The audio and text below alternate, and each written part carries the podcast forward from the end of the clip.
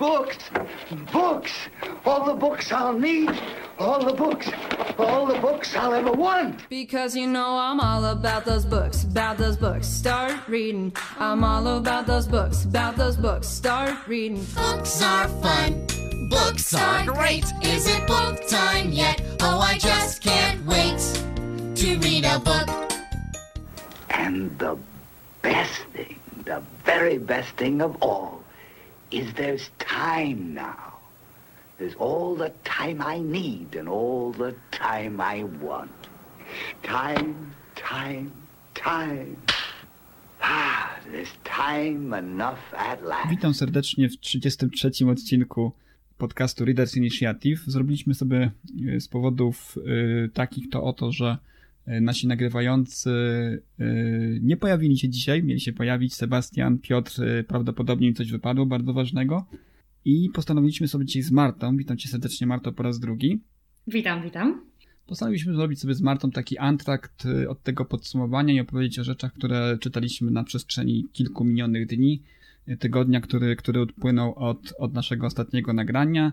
Marta kończyła książkę, którą ja kiedyś zacząłem i też troszeczkę się od niej odbiłem, także prawdopodobnie dzisiaj troszeczkę więcej takiego podsumowania e, odnośnie właśnie mm, Zakonu Drzewa Pomarańczy e, Samanty Shannon książki wskazywane jako takie połączenie właśnie gry o tron epickiej, e, przygody, historii rozbuchanej, prawda? Mhm, tu się w pełni zgadzam z tą opinią. Tu się w pełni zgadzasz, tak. I Tak. Z, masą, z masą różnych bohaterów, którym przytrafiają się niekoniecznie, odwołując się oczywiście do tego sformułowania popularnego starego Pratchetta, które idą w zgodzie z imperatywem narracyjnym.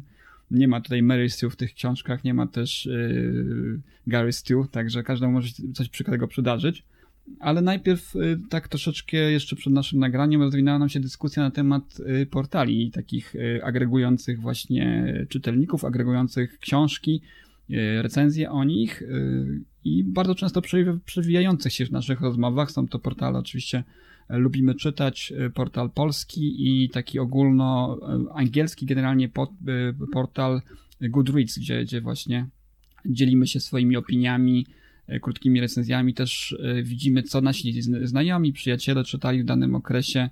Też te portale działają troszeczkę, mają takie wbudowane mechanizmy polecania, bardzo podobne do tego, co oferują niektóre serwisy VOD, czyli na podstawie tych naszych czytanych książek e, rekomendują nam e, jakieś inne pozycje, chociaż przyznam szczerze, że to w przypadku podejrzewam, że tak zaawansowanych czytelników jak my niekoniecznie działa, bo zarówno lubimy czytać, jak i, jak i Goodreads y, referują mi książki, które ja już znam, także, a nie, nie dodałem się jeszcze do bazy na przykład, tak? Ja znam te pozycje, ale jeszcze nie dodałem do bazy i oni na podstawie właśnie tych moich gustów dodają, y, pro, proponują mi te książki, które już znam, także doskonałością akurat y, nie grzeszą te, te portale.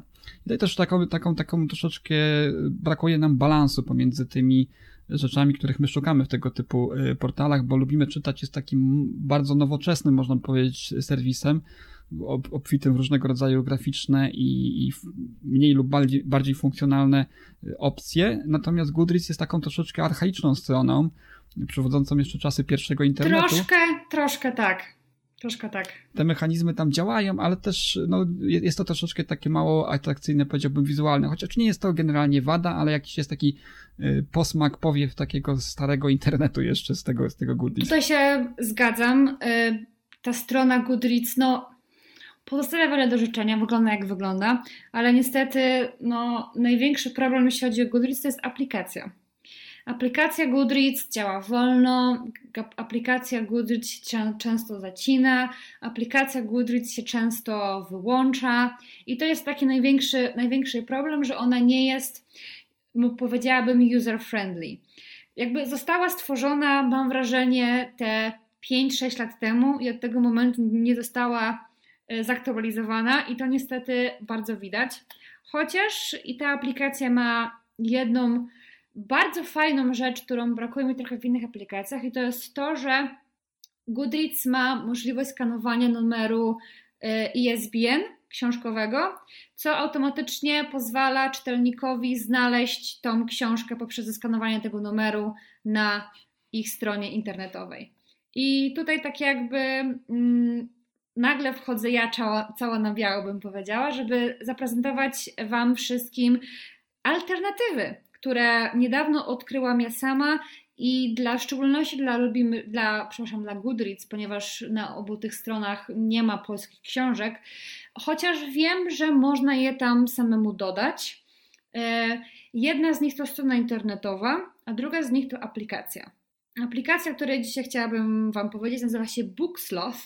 Jest to naprawdę bardzo fajna aplikacja właśnie do czytania książek, gdzie jest dla mnie osobiście niesamowita opcja, ponieważ kiedy ładujemy, kiedy aplikacja się, otwiera na, na, na telefonie i przesuniemy jedną książkę w lewo, możemy, możemy poprzez ten ruch od razu zaznaczyć, że my tej książki nie chcemy przeczytać. Co dla mnie w ogóle jest przewspaniałe, ponieważ czasami, mówię czasami, bardzo często Goodreads polecamy książki, na które nie mam, wiem, że nie mam ochoty, wiem, że mi się nie podobają i wiem, że nie będę ich czytała. I nie mogę ich z tych moich polecanych książek wyrzucić, tylko one ca cały czas tam są i nic nie mogę tak naprawdę z nimi zrobić. A w aplikacji Booksloth możemy. Nie dość, że możemy dane książki przesunąć w lewo i powiedzieć, nie, ja tego nie chcę przeczytać. Dodatkowo jeszcze za każdym razem, gdy przeczytamy daną książkę, możemy e, poprzez klikanie w odpowiednie e, ikonki, możemy powiedzieć, co się nam w tej książce podobało. Mamy do wyboru takie punkty jak plot, takie punkty jak bohaterowie, czy książka była inspirująca, czy nam się w tej książce podobał world building, czyli świat przedstawiony, czy nam się na przykład podobał romans. I dzięki tym, tym dodatkowym ikonkom, które my podczas naszej, podczas, podczas naszej recenzji zaznaczymy, Booksloft sprawia, że te książki, które oni polecają, są nie dość, że, są nie dość, że zdecydowanie bardziej trafne niż te na Goodreads, to jeszcze po prostu no, te polecenia są zdecydowanie lepsze. I ja tutaj powiem Wam, że ja z poleceń Goodreads spojrzałam na nie raz, powiedziałam, że nigdy więcej, ale z tych poleceń na Booksloth sprawdzam je całkiem regularnie i przesuwam je sobie w prawo, lewo, e, szukając, szukając nowych książek. Jest to aplikacja bardzo młoda. Ja o niej usłyszałam jakieś półtora miesiąca temu, dwa miesiące temu. I to jest super alternatywa właśnie dla aplikacji Goodreadsowej. Niestety Booksloth nie ma strony mhm. internetowej. No właśnie, miałem właśnie zapytać o, o stronę internetową, bo to jest, wiesz, taka, właśnie, taka fraza, która... Właśnie nie ma. Tak, wpisałem Bookslove, wyskoczyła mi jakaś strona, ale, ale to nie zupełnie jest to, o czym mówić. Prawdopodobnie jest to zupełnie coś innego, ale też wygląda mi, że jest to coś yy, podobnego. I być może kiedyś ją sprawdzimy i przetestujemy. W każdym razie jest to tylko aplikacja, tak? A ty korzystasz z jakiego systemu? E, ja, ja korzystam z iOS-a, z e, Apple'owskiego i to mhm. tam naprawdę działa płynnie, cudnie, nic się nie ładuje za długo, no po prostu ta strona płynie. Tak, tak, jak, taka fala. Ja jestem zachwycona i jest to naprawdę bardzo fajna alternatywa dla, dla Goodreads. Sama w ogóle ikonka jest super. Ikonką jest e, taki leniwiec, który czyta książkę. Jest ona przezabawna i mi się bardzo podoba. A dla tych osób, które chcą się bardziej skupić na grafach, na Excelach, możliwe na takich, na takich danych, które naprawdę mogą zobaczyć, to polecam Wam Storygraph. Storygraph jest na razie w becie, ale każdy z nas może tam założyć e, konto. Muś, pewnie musieliby się trochę poczekać, ponieważ tą stronę dosłownie robią 4 albo 5 osób e, i jak ja, się, jak, ja się do niej, jak ja się o danej stronie dowiedziałam też jakoś tak półtora miesiąca temu, to twórcy Storygrafu na swoich mediach so socjalnych przepraszali, że tak długo im zakładanie nowych użytkowników zajmuje, no ale po prostu to jest bardzo mała firma. Co właśnie, jeszcze chciałam dodać, to że i Booksloth i Storygraph są firmami niezależnymi, a na przykład Goodreads został wykupiony przez Amazona. Mhm, tak. Więc to dla, tych, to dla tych bardziej może zainteresowanych, albo dla osób, które chcą bardziej być E, powiedziałabym, e, świadome tego, gdzie szukają rzeczy i gdzie, gdzie też robią e, zakupy.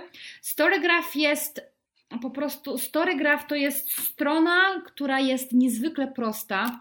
Ona jest czarno-biała i w Storygraph istnieje możliwość y, importowania plików do z Goodreads na właśnie stronę. Tam y, przemilenie tego trochę, trochę nie zajmuje, bo jest tam wszystko, za- powiem, powiem, że tam wszystko y, jest wykonywane ręcznie, ale przy założeniu profilu na Storygraph strona się Was pyta, co lubicie, czego nie lubicie, czyli pyta się Was, y, to dajcie mi chwileczkę, pyta się Was, jakie gatunki lubicie czytać, czy lubicie, kiedy książki są smutne, radosne, są inspirujące, takie wydawałoby się dziwne rzeczy, o które może Was się pytać strona z książkami, ale później, kiedy y, te książki sobie wpisujecie, y, dodajecie sobie do półek i jeszcze są Wam, są wam y, promowane dla Was, ma, ma sens, naprawdę. Ponieważ Storygraph pokazuje wam, mm, pokazuje wam tak jakby dzięki tym pytaniom, pokazuje Wam jeszcze bardziej skompresowaną ilość książek, która może się Wam spodobać. I to jest po prostu dla mnie to jest, to jest, to jest coś, coś absolutnie, absolutnie super. I, Można em, polecić. Tak, naprawdę można ja, polecić. ja jestem zainteresowany tymi alternatywami, nawet już tutaj zacząłem, y, to za- założyłem już konto na, na y, The Storygraph i jest też opcja, jeżeli żal wam się przesiadać tak nagle na nową całkowicie platformę i budować sobie bazę od, od zupełnych podstaw, na podstawie tylko tego wskaźnika tych waszych gustów, który w takim formularzu wypełniamy na samym początku na, na Storygraph, to też jest opcja y, importu bazy w, y, z Goodreads. Tak, dokładnie. Tam y, odsyła was na Goodreads i generujecie sobie taki plik w formacie XLS, czyli jakiegoś arkusza kalkulacyjnego prawdopodobnie. W każdym razie ten, po, po imporcie tego pliku dostajecie, dostajecie informację, że trzeba troszeczkę poczekać, jeżeli wasza baza książek jest obszerna. No moja się liczy już chyba w ponad tysiącu tytułach, jeżeli chodzi o, o Goodreads, także to może trochę potrwać, ale ta, ta strona jest naprawdę surowa, bo wspomniałem wcześniej o tej takiej surowości wyglądu Goodreads, ale jest zupełnie wygląda normalnie jak strona y, praktycznie z jakiegoś generatora, prawda, stron. Tak, ale w tym, w tym, w takiej surowości ona jest jeszcze bardziej prosta niż Goodreads i mam wrażenie, że jest jeszcze bardziej przyjazna czytelnikowi. I co jeszcze jest fajne na Storygrafie, możecie zrobić, e, jak na Goodreads macie takie automatyczne półki jak do przeczytania, przeczytane i obecnie, i książki, które obecnie czytam, to na Storygrafie jeszcze macie taką, e, jeszcze macie taką jakby półkę książek, których nie skończyliście. To jest naprawdę bardzo super, ponieważ ja mam sporo książek na Goodreads, które zaczęłam czytać i mogę je dodać do, do, do półki, którą mam, czyli książki, które nie skończyłam, ale one tak jakby dalej mi się liczą do, do książek przeczytanych, co no, nie jest zgodne z prawem, no bo ja ich, bo ja ich nie, nie skończyłam. A tutaj ewidentnie możecie sobie ustawić taką, taką półkę. To jest, no, strona jest niezwykle, niezwykle prosta i no, nie da się w niej pogubić. Nie ma tutaj żadnych reklam, żadnych jakichś e, artykułów od twórców, który jest przecież pełno na, i na Lubimy Czytać i też na, na Goodreads, chociaż wydaje mi się, że są one tak bardziej inwazyjne na Lubimy Czytać. Na Goodreads są, to, są one takie są one w, e, i, i, jako taki pasek na górze i tak wszystko. A na wiem, że chyba na Lubimy Czytać jest dużo artykułów nawet na, nawet na stronie głównej. A powiedz mi jeszcze, bo wielką zaletą, powiedziałbym, y, tej, tych stron, o których wspomnieliśmy, lubimy czytać i Goodreads jest to, że one są ściśle powiązane z naszymi bąbelkami znajomych, prawda? I, i w tych, y, z tych, Mhm. tych bąbelków czy- czasami wyłuskujemy tytuły, które mogą nas zainteresować. Widzimy, co czytają y, nasi znajomi i co, co, co polecają nasi znajomi. Czy one są jakoś, w jakiś sposób y, y, Storygraph i, i czy one są w jakiś sposób połączone, czy można je połączyć z jakimiś swoimi mediami y, socjalnymi? Z mediami socjalnymi nie, ale jeśli możesz na obu stronach jakieś osoby obserwować i nawet w, nawet w obu tych stronach i w aplikacji Booksloth i w aplikacji i w stronie internetowej Storygraph, jak klikniesz sobie na opcję community, to tam masz podział, kto czyta, czyli wszyscy, ale, ale masz też podział na ludzi, których, ludzi, których obserwujesz. jako że obie te strony są dosyć młode, one mają dosłownie chyba 3 Mhm. albo 4 miesiące, bym powiedziała, może nawet mniej, to tych ludzi jest tam dosyć niewiele i w większości to są właśnie ludzie, którzy znerwowani tym, jak wygląda Goodreads, po, po prostu się przenieśli się i na Storygraph, i na e, Bookslota. Właśnie wybrałem jedną z opcji tutaj. y, Jest, jest, ten formularz, y, do, który, który jest nam przedstawiany zaraz po zarejestrowaniu się na Storygraph i jednym z tych, z tych opcji, które można wybrać jako te, które się docenia w literaturze jest plot twist. Tak. I my tutaj mamy mały plot twist, bo, bo dołączył do nas y, Sebastian właśnie. Ja nie wiem, czy nas słyszy. Halo, halo Sebastianie. Tak, słyszę was. Witaj słyszę, Sebastianie. Słyszę. Cześć. Bardzo was przepraszam za Wybaczamy, spokojnie. Dzisiaj możemy. Ale my, my nie będziemy więcej plot twistów wprowadzać y, dla naszych, dla naszych słuchaczy i będziemy kontynuować tę linię, którą sobie obraliśmy na samym początku dzisiejszego nagrania, czyli porozmawiamy sobie o, o ostatnio czytanych y, książkach na przestrzeni minionych dni, a tę rozmowę z podsumowaniem y, przełożymy sobie na termin, w którym będziemy znowu w czwórkę, czyli tej Piotra brakującego jeszcze dzisiaj, którego dzisiaj nie ma Jasne. oczywiście. Więc, więc tak, no y, nie wiem, czy Sebastianie, jak długo śledzisz naszą rozmowę tutaj ukradkiem. W każdym razie postanowiliśmy porozmawiać sobie o serwisach agregujących opinie, czy też nasze przeczytane przez nas książki i nasze gusta niejako analizujących. Y, Jakie jest twoje doświadczenie jeszcze z tym? Bo wiem, że ty kiedyś mówiłeś już o tym, że dla ciebie to chyba tylko y, lubimy czytać jest, w zasadzie tam, to, co śledzisz. Y, Czy jesteś zainteresowany? Czy znajdujesz, lubimy czytać wszystko, czego potrzebujesz od tego rodzaju serwisów, czy po prostu, tak jak my tutaj, wypływasz na zupełnie nieznane wody i szukasz jakichś nowych, fajnych alternatyw? Wiesz co, kiedyś, kiedyś faktycznie używałem tylko i wyłącznie lubimy czytać, bo to mi pomagało na dobrą sprawę e, w jakikolwiek sposób przynajmniej mieć poczucie tego, że mam kontrolę nad tym, e, co czytam i nad tym, co w ogóle mam na swoich półkach. Bo czasami były takie sytuacje w sklepie, że patrzę na półkę i mówię, kurczę, mam ten tytuł czy nie, nie jestem pewien. I wtedy tak ła- łatwo zawsze było po prostu skoczyć na lubimy czytać i sprawdzić, czy tam jest, czy nie e, ta pozycja zaznaczona. E, Później przestałem używać całkowicie, bo jakby człowiek tak przełącza się w, pe- w pewnym momencie gdzieś głównie na telefon i na tym telefonie też stara się kontrolować jak najwięcej rzeczy. I, i, i ta aplikacja lubimy czytać, co jest ona, jakby to powiedzieć ładnie, jest okrojona i taka, to, to, takie wrażenie sprawia przygotowanej lekko na kolanie niż e, takie faktycznie sensownie przygotowanej aplikacji e, na telefon. A używanie przeglądarki internetowej w telefonie jest troszeczkę mniej wygodne, szczególnie, że tam jeszcze cię wylogowuje e, i tam trzeba do tego wracać, przeszukiwać i jakoś tak to odświeżanie też w przeglądarkach jednak troszeczkę dłużej trwa i jest to troszeczkę frustrujące i z tego samego powodu nawet e, zrezygnowałem z Filmwebu na rzecz IMDB, bo jakiś czas temu też aplikacja zniknęła, nie? Z tego portalu i to był dla mnie taki powód do wyskoczenia gdzieś. E, lubimy czytać, e, wtedy je, jeszcze po lubimy czytać nie miałem żadnej alternatywy. Tam wiedziałem, że Goodreads istnieje, ale jakoś go nie używałem, nie wiem. Nie miałem tam żadnych znajomych, jakoś nie, nie byłem do końca zainteresowany. Dopóki nie Mm, wkroczyłam ja.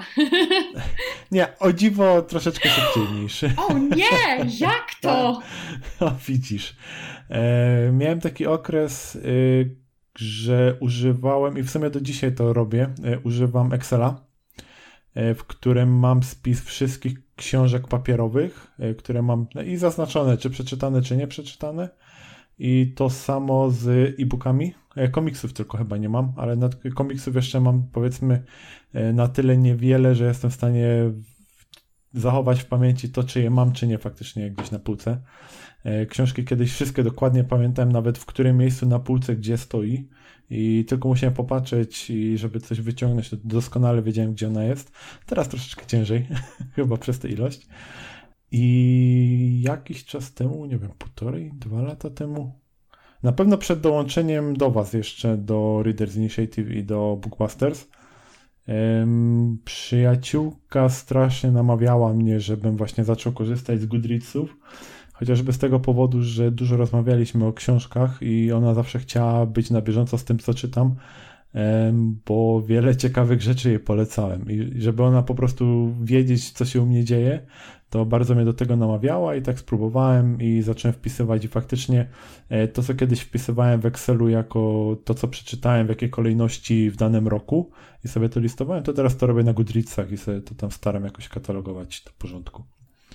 Ale to jeszcze no i, nie rob... i właśnie, bo jak zaczynałem w Goodreadsach, to mm, postanowienie miałem takie, że nie będę patrzył wstecz, czyli książki tak naprawdę zacząłem dopiero wpisywać od momentu, jak dołączyłem. I to chyba było jakaś końcówka 2018 roku, jak dobrze pamiętam. Bo wtedy na szybko jeszcze tam wpisałem parę pozycji, żeby mi się zaliczyło do e, tego postanowienia rocznego, tam chyba 30 książek. To akurat to wpisałem. E, potem w 2019 już e, sumiennie wypełniałem i teraz w 2020 to samo. No tak.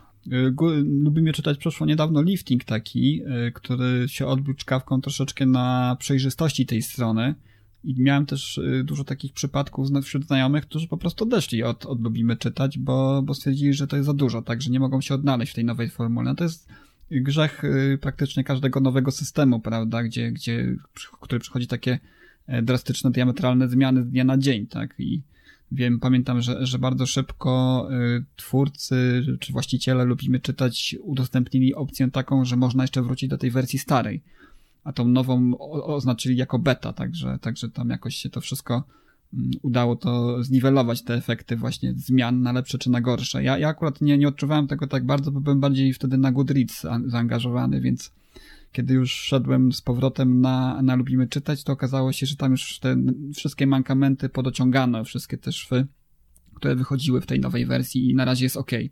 Nie narzekam też na szybkość działania tej strony. Jedno mnie tylko irytuje właśnie też w odniesieniu do tego, yy, tych proporcji aplikacja, strona, że kiedy loguję się na, yy, poprzez stronę, poprzez przeglądarkę na Lubimy Czytać, a następnie loguję się na aplikacji, to mnie wyrzuca z, z przeglądarki. Muszę się nowo na przeglądarce logować, także za nie, po prostu nie pamiętam i na Lubimy czytać nigdy mojego loginu i hasła. Za każdym razem na, na jakimkolwiek sprzęcie się nie loguję, muszę się na nowo logować, nie? Mimo tego, że mam to, to wszystko zsynchronizowane. No właśnie ma jakieś problemy. To jest, to jest trochę słabe. Ja już założyłem konto na y, StoryGraph, także zobaczymy jak to wyjdzie. To jest jedno pole, w które muszę wpisać trochę więcej informacji na temat moich preferowanych, y, moich gustów czytelniczych, więc to sobie zostawię na później, nie będę tego robił teraz. A teraz może już sobie przejdziemy do tego, co czytaliśmy ostatnio i, tutaj, jak zajawiłem na samym początku, Marta skończyła wreszcie Opasłe to Misko, y, książkę, która miała do niedawna jeszcze byłem przekonany, że to jest początek cyklu, dlatego też trochę mnie to odbiło, ale w trakcie naszej dyskusji wyszła sensacyjna informacja, że to jest jednak jednotomowe dzieło, czyli Zakon drzewa pomarańczy. 1000, 1104 tak. strony, w wersji polskiej. Samantha Shannon. Tak, w wersji angielskiej tych stron ja czytam już po angielsku. W wersji angielskiej nazywa się ona The Priory of the Orange Tree i ma ona 800 stron, tak plus minus. Tam jeszcze z tyłu oczywiście jest wytłumaczenie imion i taki jakby cała obsada tej książki. Jeśli chodzi o Samantę, samą Samantę Shannon, to słyszałam o niej przy okazji wydania jej, pierwszy, jej, jakby jej, jej pierwszej serii, która zaczyna się od książki Pieśń Jutra, Czas Żniw. Teraz wypadła mi z, mi, mi z pamięci. A to jest ta, co była niby ta taka młoda dziewczyna, która tak pisała jakimś takim niby zaawansowanym językiem, tak? Dobrze kojarzę? E Pamiętam, że coś czytałem o Samantha Shannon, jak e, ona wydawała swoją pierwszą książkę, bardzo dużo artykułów porównywało ją do J.K. Rowling. Chyba też coś Tak. Ona, ja sama e, oglądałam, z, słuchałam z nią od odcinku właśnie podcastu, gdzie ona, gdzie ona mówi, jaki to wpływ w ogóle miało na, na jej życie i je, na, na jej całą karierę pisarską, że nagle ona ma tam 20, 21, 22 lat z hakiem, wydaje swoją pierwszą książkę i nagle wszystko jakby wokół niej wybucha i co ona ma z tym zrobić. Ponieważ ta ich seria, którą ona dalej publikuje, w zamierzeniu Samanty ma mieć 7 tomów, Teraz w przyszłym roku ma wyjść tom piąty, z tego co pamiętam, bowiem ja sama to obserwuję na Instagramie, jeden na Twitterze, ona właśnie tam y, promuje, promuje te swoje mhm. dzieła. Ale najbardziej mnie zainteresowała właśnie zakonem drzewa pomarańczy, ponieważ ona sama mówiła i ta książka była, ta, ta, ta, ta książka też, też była tak reklamowana jako feministyczna wersja gry o tron. I to właśnie to jakby te dwie frazy, feministyczna wersja gry o tron, hmm, trochę mnie zaciekawiła, ale też sama, sama, szaman, sama szamanta, sama Samantha mm, e, na Twitterze mówiła, że ona napisała między innymi Zakon drzewa pomarańcze, ponieważ ona była trochę zmęczona tą fantastyką, która, y, która jest teraz popularna, typu właśnie Gra o Tron i chciała, chciała ona stworzyć książkę, w której jakby to, że świat jest inspirowany światem średniowiecznym, jeśli dobrze kojarzę, to Zakon Drzewa Pomarańczy jest inspirowany Anglią Tudorów, ale tutaj, albo Adią Edwardiańską, to tutaj mogę, tutaj mogę się w pewnym momencie mylić. Ale Samantha strasznie irytowało to, że skoro świat fantastyce jest inspirowany właśnie tą średniowieczną Anglią, powiedzmy, to takie właśnie wątki jak molektowanie seksualne albo kobiet w szczególności, no są takim jakby przymusem, że to w tych książkach musi być. I Samantha powiedziała, że nie, tego wcale nie musi być i dzięki Bogu tego w tej książce nie ma. Co najbardziej mi się podoba również jeśli chodzi o nie o samą książkę, ale to jak była ona reklamowana, to jest też właśnie fakt, e, że wydawca stwierdził, że najlepiej będzie tą książkę rozreklamować, mówiąc, że są w niej smoki i lesbijki. Ale smoki lesbijki? Czy... Nie, są i smoki, i są lesbijki. Tak jakby nie wiem, czy smoki świecie, w świecie szanu mają jakiekolwiek preferencje seksualne. E, nie wchodzi ona w szczegóły. Może w kolejnych tomach. Znaczy się, zakon jest powieścią jednotomową, ale Samantha pracuje nad, e, nie nad kontynuacją, ale nad kolejną powieścią w tym świecie. Mhm. Jest już, e, jak, jak się chwali na Twitterze, jej pierwsze, pierwsza wersja już ma ponad 100 tysięcy słów. To jest dużo, jak na fantastykę. Znaczy to jest tak normalnie, jak, jak na fantastykę. I Zakon Drzewa Pomarańczy jest historią opowiadaną z perspektywy trzech bohaterów. Jest tam y, lo, y, czterech bohaterów. Y, każdy z nich w pewnym sensie pochodzi z innych kultur i każdy z bohaterów patrzy na różne rzeczy z innych perspektyw. Tam dużą, tam dużą rolę właśnie odgrywają smoki tytułowe. Dwóch, dwóch, dwóch bohaterów z książki patrzy na smoki jako, jako na coś obrzydliwego, a pozostała dwójka patrzy na smoki wręcz jako na bogów. Tylko e, dwójka bohaterów pochodzi z wschodu, a pozostała dwójka, można powiedzieć, że, że pochodzi z zachodu i bardzo fajnie się czyta o tym, jak, jak na początku odrębne są ich opowieści, ale jak później na samym końcu zostają one połączone w jedną całość. I mi się to, niezmiernie, mi się to niezmiernie podobało. Zaznaczam tylko, że Zakon Drzewa Pomarańczy jest taką książką, w którą trzeba się porządnie wgryźć i kiedy mówię porządnie wgryźć, to Dokładnie. przez pierwsze 200 stron nie wiedziałam do końca o co chodzi. Dopiero po tych, dopiero po tych 200 stronach ja się już wgryzłam, ale tak to właśnie jest taką, jest taką najlepszą fantastyką, że się pod pierwszych, pod pierwszych 200, 200, 200 stronach się wgryzasz i masz takie ojej, ja rozumiem o co chodzi, rozumiem bohaterów, rozumiem świat stworzony i im dalej w las, powiedziałabym, tym, o, tym moim zdaniem nawet lepiej. Niezwykle mi się podobało to, jak Samantha pewne, pewne, pewne rzeczy opisuje. Dla przykładu, jedna z bohaterek mieszka w kraju, w którym rządzi królowa. I w wersji angielskiej ten kraj jest nazywany jako Queendom. Nie jako Kingdom, ale jako Queendom. I Samancie bardzo właśnie zależało, żeby w każdym tłumaczeniu to Queendom było, um, to Queendom było podkreślone, ponieważ tylko królowa w tym kraju może rządzić. I legenda jest, religia tego kraju jest taka, że królowa pochodzi od świętego, ponieważ zakon drzewa pomarańczy jest luźno oparty na pewnej, pe, pewnej brytyjskiej, pewnej angielskiej legendzie, której teraz nazwy nie pamiętam, to jest chyba legenda o o rycerzu, który pokonał smoka. Generalnie o to, o, to, o, o, to chodzi. I właśnie w książkach potomkinią tego smoka jest właśnie, przepraszam, nie smoka, tylko tego rycerza, którego, uzna, którego, którego uznają jako świętego, który stworzył w ogóle ich religię i ich kraj. Potomkinią tego świętego właśnie jest królowa i według legend, dopóki ta linia królowych żyje, są one w stanie e, powstrzymać olbrzymiego smoka, który w danym, który, w, który, który na początku książki y, śpi w tak jakby swoim przeklętym, swoim przeklętym świecie i tylko ta królowa z tej linii krwi jest w stanie tego smoka pokonać, ponieważ tak zrobił jej przodek i tylko ona może to, może to powtórzyć.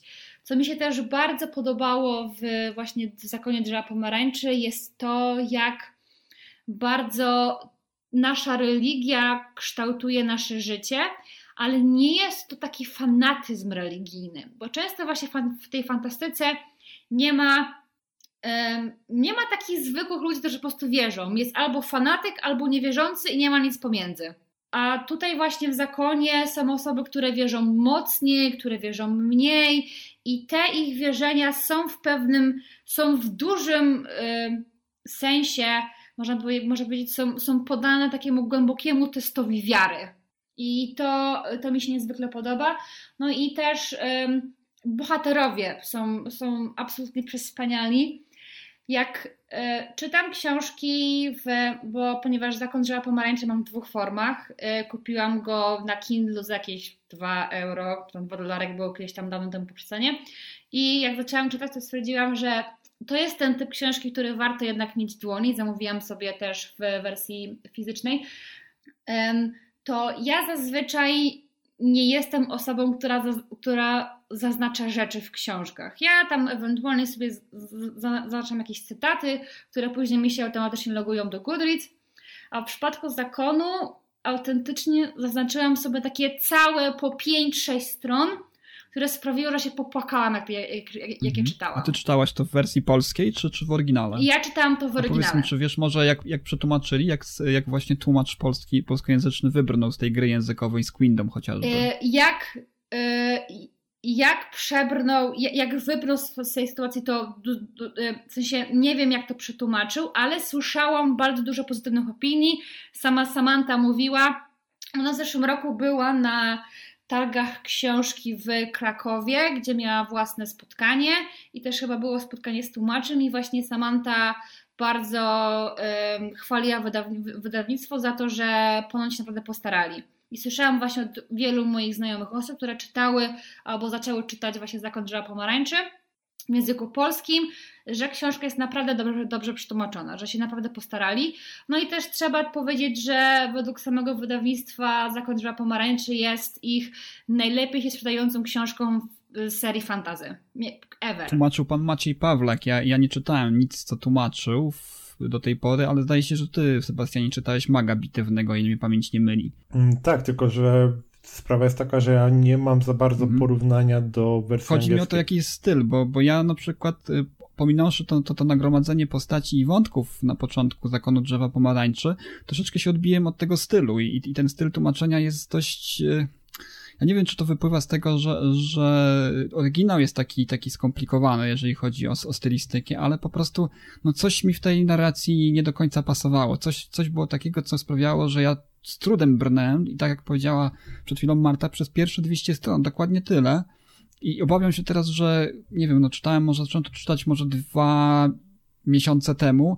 Boję się teraz, że chcąc powrócić do tej książki, dać jej drugą szansę, to będę musiał zaczynać od nowa, bo nie pamiętam praktycznie wiele z tego, co tam przeczytałem, a w każdym razie te wątki są tak zagmatwane, że niewiele z tych właśnie e, połączeń, relacji, które tam są zarysowane, zapisało się w mojej pamięci. Ja nie wiem właśnie, czy to jest właśnie styl tłumacza, czy po prostu ta cała plątanina to jest skonstruowana przez samą Samantę Shannon, nie? To ciężko mi powiedzieć, ale czytając Magabitywnego mm, na jednym z poprzednich nagrań mówiłem, że czyta mi się całkiem dobrze i przyjemnie jest wrócić do jakiegoś świata fantazy, takie powiedzmy, no może nie pełnokościstego, ale takiego z założenia od zera do bohatera.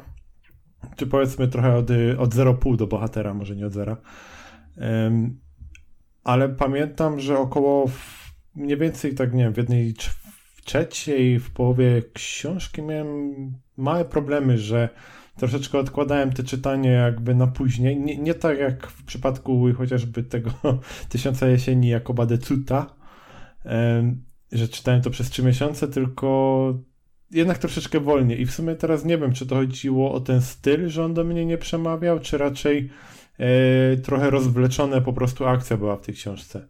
Bo nie, nie mam żadnych zastrzeżeń tak naprawdę do tego, jak to było przetłumaczone. Raczej wszystko było sensowne i jak były jakieś też, e, to, ale to w sumie nawet nie, gdzie to było? Jakieś książki też czytałem, gdzie nawet były super takie stopki dodane, gdzie tłumacz jeszcze tłumaczył o co chodzi i czemu to jest tak przetłumaczone, albo dlaczego czegoś nie przetłumaczył, że się nie dało, albo jakie to to miało znaczenie tak dalej, tak? Czyli nawet jakieś dwuznaczności na przykład tłumaczą. To mi się zawsze bardzo podoba, jak oni na to zwracają uwagę, że chodzi, że tutaj może jest takie słowo, ale chodzi o to i o to. Czego mi też często brakuje chociażby w filmach, serialach, które oglądam z polskimi napisami, że tłumaczenie jakby nie łapie tych e, zwrotów, tak? Takich tej dwuznaczności e, tego, o co chodzi, tak? Tak jak, nie wiem, Chociaż nie, wyjście z szafy już chyba na przykład jest dosyć znane w Polsce, ale chodzi albo właśnie e, got me red-handed, tak? Coś takiego. Że czasami tam, no, że tam z, z czerwonołapy, nie? Coś takiego, jakieś takie dziwne tłumaczenie strasznie. Jakbym nie znał tego zwrotu, to nawet bym się nie dowiedział nigdy, że to jest jakieś takie, tak jak my mamy tutaj te nasze powiedzenia. E, takie mhm. dziwne. E, więc y, nie kojarzę, żeby były jakieś takie, znaczy chyba było jakieś takie wytłumaczenie kilku rzeczy i to było w porządku, ale raczej mi się wydaje, że to, co miałem problem z tą książką, to przez to, że yy, rozwleczona była. Tak jak moja wypowiedź. nie, no zastanawiałem się, czy nie jest po prostu styl tłumacza, który sprawił, że w jakiś, nie wiem, trudno mi było się zaklimatyzować w tym świecie. To, co powiedziałaś, Marto, to mnie zachęca do tego, żeby sięgnąć po tę książkę jednak. Może dam jej drugą szansę na audiotece, bo wiem, że jest też w formie audio dostępna ta książka. Może przebrnę jeszcze raz przez ten początek, no bo skoro mówisz, że jest to coś dobrego, a ja od, od dawna już szukam dobrej, dobrej jakiejś fajnej sagi fantazy, czy też fajnej książki fantazy, żeby wrócić, żeby znowu poczuć to coś, co mnie, co mnie y, kiedyś kręciło właśnie w literaturze fantazy. Ja też nadmienię, że ty Sebastianie mówiłeś, że czytałeś jedną książkę 3 miesiące. No więc ja zakończyłam pomarańcz, czytałam 5 miesięcy. zaczęłam, zaczęłam ją w marcu i to autentycznie wyglądało tak, że w tym samym czasie czytałam w ogóle drugą genialną książkę, czyli piąty sezon od N.K. Jemisin. Po mhm. prostu tutaj robię całą z szefa restauracji, bo to jest po prostu... Rafałowi o! się nie podoba. Piąte porę, piątą porę roku ja czytałem pierwszy tom i trochę, trochę się od tego odbiłem. Ja nie mówię, że to jest zła książka, ale miałem coś takiego, że ona była w Polsce bardzo mocno reklamowana i takie objawienie, że to była tak fantastyczna książka, nagradzana wieloma nagradami. Mhm. Ona chyba Hugo nawet zdobyła, nie jestem teraz Hugo, pewien. Hugo, żeby tylko Hugo. N.K. Jemisin jest pierwszą, jest pierwszą osobą, która wygrała trzy nagrody Hugo pod rząd i to za każdy z tomów no tej i tak serii. w zestawieniu z tym, co przeczytałem, no no fajne to było, ok, ale jakoś tak nie porwało mnie do końca. Bardzo fajny world building tam jest, to jest taki oryginalny bardzo. Mi się bardzo podobało. Tak. World building i sam fakt tego, jak ta książka jest. Ja też czytałam to w oryginale, więc to może, to może też może być różnica. Chociaż czytałam, słyszałam, że też tłumaczenie jest bardzo dobre. Sam fakt tego, że część opowieści masz w trzeciej osobie, a część masz w drugiej i to jak to później się kulminuje na sam koniec, to po prostu siedziałam z taką miną, że o mój Boże, co tutaj się dzieje? Czy ona to jest ona i o co? Ja po prostu byłam, autentycznie byłam w szoku. World building mi się niesamowicie podobał. Tam jest taka zabawa chyba też yy, czasem, wydaje mi się, tak. w tej tak. książce, że jest taki tak. twist, że myślimy, że to jest ta sama linia czasowa, a się okazuje, że jest... Że coś... Nie, nie, nie, nie, nie, nie. Ja naprawdę uważam, że piąty sezon... Mhm. Zdjąłem sławki. Piąty sezon trzeba samemu przeczytać, żeby ocenić. Dla mnie po prostu ta książka była takim stylowo-pisarskim objawieniem. Ja jestem ją absolutnie zachwycona i chcę w końcu zejść z tej listy książek, którą mam do przeczytania i wziąć się za tą drugi, trzeci, który już sobie kupiłam na Kindle. Wyszły w Polsce Wszystkie trzy tomy są. Tak, po Mhm. polsku wyszły i tak jak mówiłam, N.K. Jemisin wygrała za każdy z tych tomów nagrodę Hugo jako pierwsza osoba kiedykolwiek. Może kiedyś wrócę jeszcze. Nie, nie odrzuciła mi ta książka, oceniłem ją tak po środku, 5 na 10.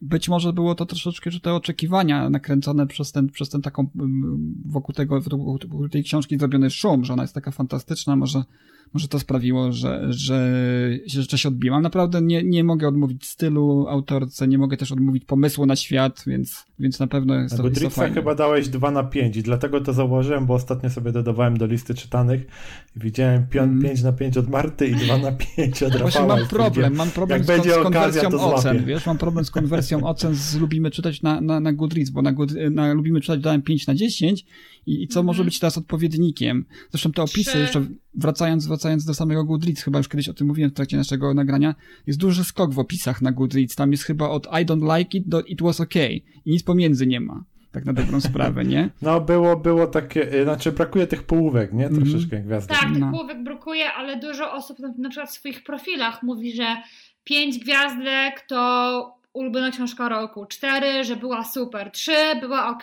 dwa, nie, była średnio, jeden, never read again. Więc to też zależy od tego, jak ty personalnie dajesz, dajesz, da, dajesz oceny. Ja na przykład mam kilka książek, które nie jestem w stanie ocenić i dlatego u mnie są po prostu jako bez gwiazdek, ale to akurat są jakieś biografie albo autobiografie albo wspomnienia autorów, więc to akurat mam tak. Tak, tak jak powiedziałem, jedna gwiazdka na, na Goodreads to jest y, I don't like, I did not like it, a, a dwie gwiazdki it was okay, nie? Nie ma nic pomiędzy, że Mhm. it was okay, no trzy gwiazdki to już jest like it, nie? No to, to, to, to takie trochę to jest, Tak, trudno No jest. dla mnie, dla mnie akurat trzy gwiazdki to jest, to jest, to jest it was, it was, e, it was okay, cztery to jest I liked it, a pięć to jest takie w ogóle książka roku, dziękuję, Czy kłaniam mam, się. mam na myśli to, jak Sebastian spojrzał na to, że zobaczył dwie gwiazdki i pomyślał sobie, że to jest, y, że ja tego nie lubiłem, tak? Ale na Goodreads właśnie dwie gwiazdki oznaczają, że I like it, czyli to było, it was okay, znaczy, że to było w porządku, ale jakoś mnie nie porwało, ale już patrząc na samą jednak ilość patrzy się wizualnie na to, nie? No, nie, wizualnie- nie wizualnie może- tylko... można się pomylić, nie? Że, że się komuś No. coś nie podobało. No, do Jameson też pewnie, pewnie jeszcze wrócę. Dla mnie to też taki trochę przypadek był jak Caitlin M. Valenti chociażby, że, że ona gdzieś tam, nawet jeżeli nie ma mm, jakiegoś fajnego takiego czegoś, co mnie porwie fabularnie w tych książkach, to dla samego takiego stylu się to czyta, tak? Że to jest fajnie napisane, że to jest pomysłowe, jeżeli chodzi o ten setting świata i, to ja samo właśnie... Catherine N. Valentine tylko czytałam po angielsku Deathless. Wiem, że to wyszło w Polsce i że to teraz trudno bardzo znaleźć w ogóle. I ja Deathless byłam absolutnie zachwycona. Wiem, że ona też jeszcze wydała bardzo fajną książkę o nazwie Space Opera, która jest takim, ponoć takim lekkim pastiżem Space Opera. E, e, mam ją na liście czytania. No jak już się taki tytuł książce daje, to, to, to pewnie z premedytacją, chcąc, chcąc Tak. stworzyć pewnego rodzaju... Tak, ale ja Catherine Valentine bardzo jako, jako, jako, jako samą autorkę doceniam i właśnie mówię, ja Zakon Drzewa Pomarańcz czytałam 5 miesięcy z przerwami na, na inne książki, ale skończyłam, mój Boże, w końcu. I to, i, i, i to wyglądało tak, że ja przez te 5 miesięcy, ja przez te 4 miesiące i parę tygodni byłam tak na stronie dwusetnej, trzysetnej. Jak już, jak już uderzyłam stronę w, w tę stronę 500 miałam takie, o mój Boże, ja to muszę skończyć. I tak naprawdę ja ostatnie 400 stron przeczytałam w dwa dni. Czyli po prostu długi, dłu- długo, długo się rozgrzewa. Nawet krócej. Zimny start. Tak, tak. Aż, aż żałuję, znaczy się, z jednej strony rozumiem, dlaczego ta książka nie ma tomu drugiego, bo jednak cała historia się bardzo ładnie zamyka w tym, y, w tym pierwszym tomie, w, tym, w tej jednej książce, ale no nie mogę się doczekać tego, co Samantha opisze w, dalej w tym świecie, no bo właśnie pisze na Twitterze, że ma projekt związany z Zakonem Drzewa Pomarańczy, z tym światem, ale że nie jest to chyba No kontynuacja. zobaczymy. jego. Zakon polecam z ręką na sercu, bardzo mi się podobał. Dobrze, a jak tu było u ciebie przez ostatnie kilka dni? Wiem, że du- dużo grałeś, to na pewno, a jak to z czytaniem właśnie. było, Sebastianie? Co, co takiego dało, udało ci się przeczytać w ciągu tych y, minionych kilku dni od naszego ostatniego nagrania? W ciągu ostatniego tygodnia muszę się przyznać, że chyba przeczytałem może dwa albo trzy rozdziały Stracharza kolejnego. A Mhm. poza tym raczej wolny czas e, dzieliłem między żonę, pracę i granie. Mhm. A powiedz, jak to ze Stracharzem, który to już tomie E, jest? ósmy? Chyba na ósmym Jak to się tam rozwija dalej, dalej trzyma taki poziom jak, jak wcześniej? Dla mnie osobiście tak, bo jest w ogóle, jakby to ładnie ująć bez spoilerów, e, jest totalna zmiana środowiska i naprawdę akcja się zagęszcza i mając świadomości to, że tomów jest 12, a widząc to, co się w tej chwili dzieje, e, chodzi mi o ten, nie o tę e, jakby główną fabułę każdego kolejnego tomu, tylko chodzi mi o to wszystko, co się w tle dzieje, tak? Te całe zawiązanie fabularne. Dochodzi do takiego momentu, że już ma, mam wrażenie, że to już po prostu czu- czuć koniec, tak? Że tutaj już dużo się nie wydarzy, a jednak jeszcze jest te cztery tomy do przeczytania. A potem jeszcze jest jakaś trylogia, która dzieje się pół. Zdaje się, że to jest później, jakaś, tak? jakaś Tak, skupiona później. na Alice samej jest trylogia. Nie wiem, czy to prequel, czy, czy dalszy ciąg jej przygód, bo nie wiem, jak to losy tej postaci się potoczyły E, dalej. Nie, nie, chyba. Nie wiem, czy Alice. y, pa- Pamiętam, że jeden z tych tomów y, ma tytuł Alice, na pewno, ale ta trylogia, pamiętam, że to nie miało być siódmy syn siódmego syna, tylko miało się kręcić wokół e, siódmej córki, siódmej Hmm. córki. No To ciekawy twist. Coś takiego. Że do, do stracharza na termin przychodzi tak. e, dziewczyna, więc y, i to, to jest jakaś trylogia, którą też jestem bardzo ciekawy przeczytania jej. I widzę, że kod od Marty Tak. przyszedł Mhm. No. się, się nagrać też. Co podcaście. E, Słuchajcie, mamy też komentarz y, pod naszym poprzednim nagraniem. Krzysiek napisał, że fajnie się, bardzo mu się podobał odcinek y, z, naszym gościem, który już gościem w zasadzie nie jest, ale jest niejako y, członkiem naszej ekipy. Bardzo mnie to cieszy i Także dziękuję. gratulacje. Fajnie, pisze też, że fajnie, że zauważyliście Bobbyverse, także, także widzę, że jest to seria też znana. Także tutaj ba bardzo, bardzo polecam, ale tu mnie troszeczkę też palcem do mnie grozi za to, że skreślam Expand, że nie powinienem tego robić, bo siód siódmy i ósmy tom podobno rusza, z- rusza z kopyta. Nie wiem, czy wy już dotarliście do tego. Siódmy, ósmy tom, aha, okej. Ja, ja tutaj podkreślałem to, że jest pewna wtórność, jeżeli chodzi o, o No książki wyszły, kolejne tak. tomy Expans, a tutaj Krzysiek mówi, pisze, że, że jednak w siódmym i ósmym tomie, że twórcy nie, bo, nie boją się odważniejszych decyzji, także no wszystkiego się możemy spodziewać po tych tomach. Też trochę mnie strofuje za to moje podejście takie, ja tylko wspomniałem o tym ostatnio, o y, liter- literaturze New Weird, czyli, czyli y, M.J. Harrison, czy też y, Jeff Vandermeer, czy też China Mieville. I ja tu tak bardziej wskazywałem jako tego, no powiedzmy, brzydko śmierdziuszka w tym zestawie, jako Harrisona, którego nie, nie potrafię dobrze, dobrze przełknąć bez, Bez bez traumy jakiejś po czytaniu. Wydaje mi się, że po jego, po, po jednej z jego książek naprawdę miałem autentyczną czytelniczą traumę. Czułem się zgwałcony przez tego pisarza e, mentalnie. E, Vandermira też bardzo lubię. Nie wiem, czy wy coś cokolwiek czytaliście. Podziemia Venice, e, Fincha może. Nie, ja nie czytałam Vandermira, y, oglądałam tylko film Anihilacja, który mi się bardzo podobał, y, ten Netflixowy. Książki, y, Mhm. właśnie tą pierwszą Anihilację mam do posłuchania jako audio na Storytel i czeka na swój moment, że tak to ujmę. Aż, aż się przebije przez te 100 Osobiście książek. polecam Fincha, jeżeli chodzi o, o Vandermira. To jest taki najłatwiejszy próg wejścia, jeżeli chodzi o, o, o, ten, o jego twórczość, bo to jest taki noir troszeczkę fantazy połączony z noir. Nie? Jeżeli lubicie ten gatunek, to już dużo łatwiej będzie wam te wszystkie dziwności yy, Właśnie a propos Vandermira, to on ponoć bardzo dobre antologie Mhm. redaguje razem ze swoją żoną i w tym tygodniu wyszła właśnie antologia opowiadań, w któr, e, opowiadań fantazy z całego świata, w której, uwaga, uwaga, jest polska autorka. Jest O, opowiadanie Marty Kisiel do żywocie. No pięknie. A to kto, kto wydaje? Może wiesz konkretnie, jakie, jakie wydawnictwo? Nie mam, e, nie pamiętam, to jest, e, ona w, w zeszłym tygodniu wyszła w Stanach. Mhm. Em, antologia Vandermeera nazywa się The Big Book of Modern Fantasy i wydało ją wydawnictwo Vintage e, 21 lipca, więc to jest, świeży, jest świeżynka. A powiedz mi, a Mar-. Martę Kisiel czytaliście w ogóle cokolwiek? Ja czytałam Martę Kisiel, ja jestem wielką fanką Marty Kisiel. E, czytałam e, wszystkie serie dożywocia, łącznie z oczami, e, oczami uroczymi. Czytałam też jej drugą serię, która się zaczyna od Nomen Omen. Mam na półce Toń do przeczytania i nie przeczytałam tylko jej zbioru opowiadań. Ja bardzo Martę Kisiel lubię za jej humor, który szczególnie widać w dożywociu. To są, to są takie, powiedziałabym, lekkie. Nie, to, to nie są do końca lekkie. Nawet, nie wiem, jak, jak to opisać, bo na przykład dożywocie mówi, e, opowiada historię głównego bohatera, który e, nagle się okazuje, dostaje spadku dom pośrodku niczego. W tym domie mieszka anioł, który ma uczulenie na pieś, chodzi w bamboszkach. W tym domu jeszcze, jeszcze straszy duch e, poety z epoki romantyzmu polskiego, a w piwnicy mieszka kraken, który lubi gotować. Więc to jest, ta, ta książka jest takim, jest takim humorem przepleciona i taką, tak, takim ciepłem, które po prostu emanuje ci ze strony i ja y, bardzo, bardzo lubię i wręcz, i wręcz uwielbiam. Tutaj, przepraszam, musiałam kota odstraszyć od mojej kanapy.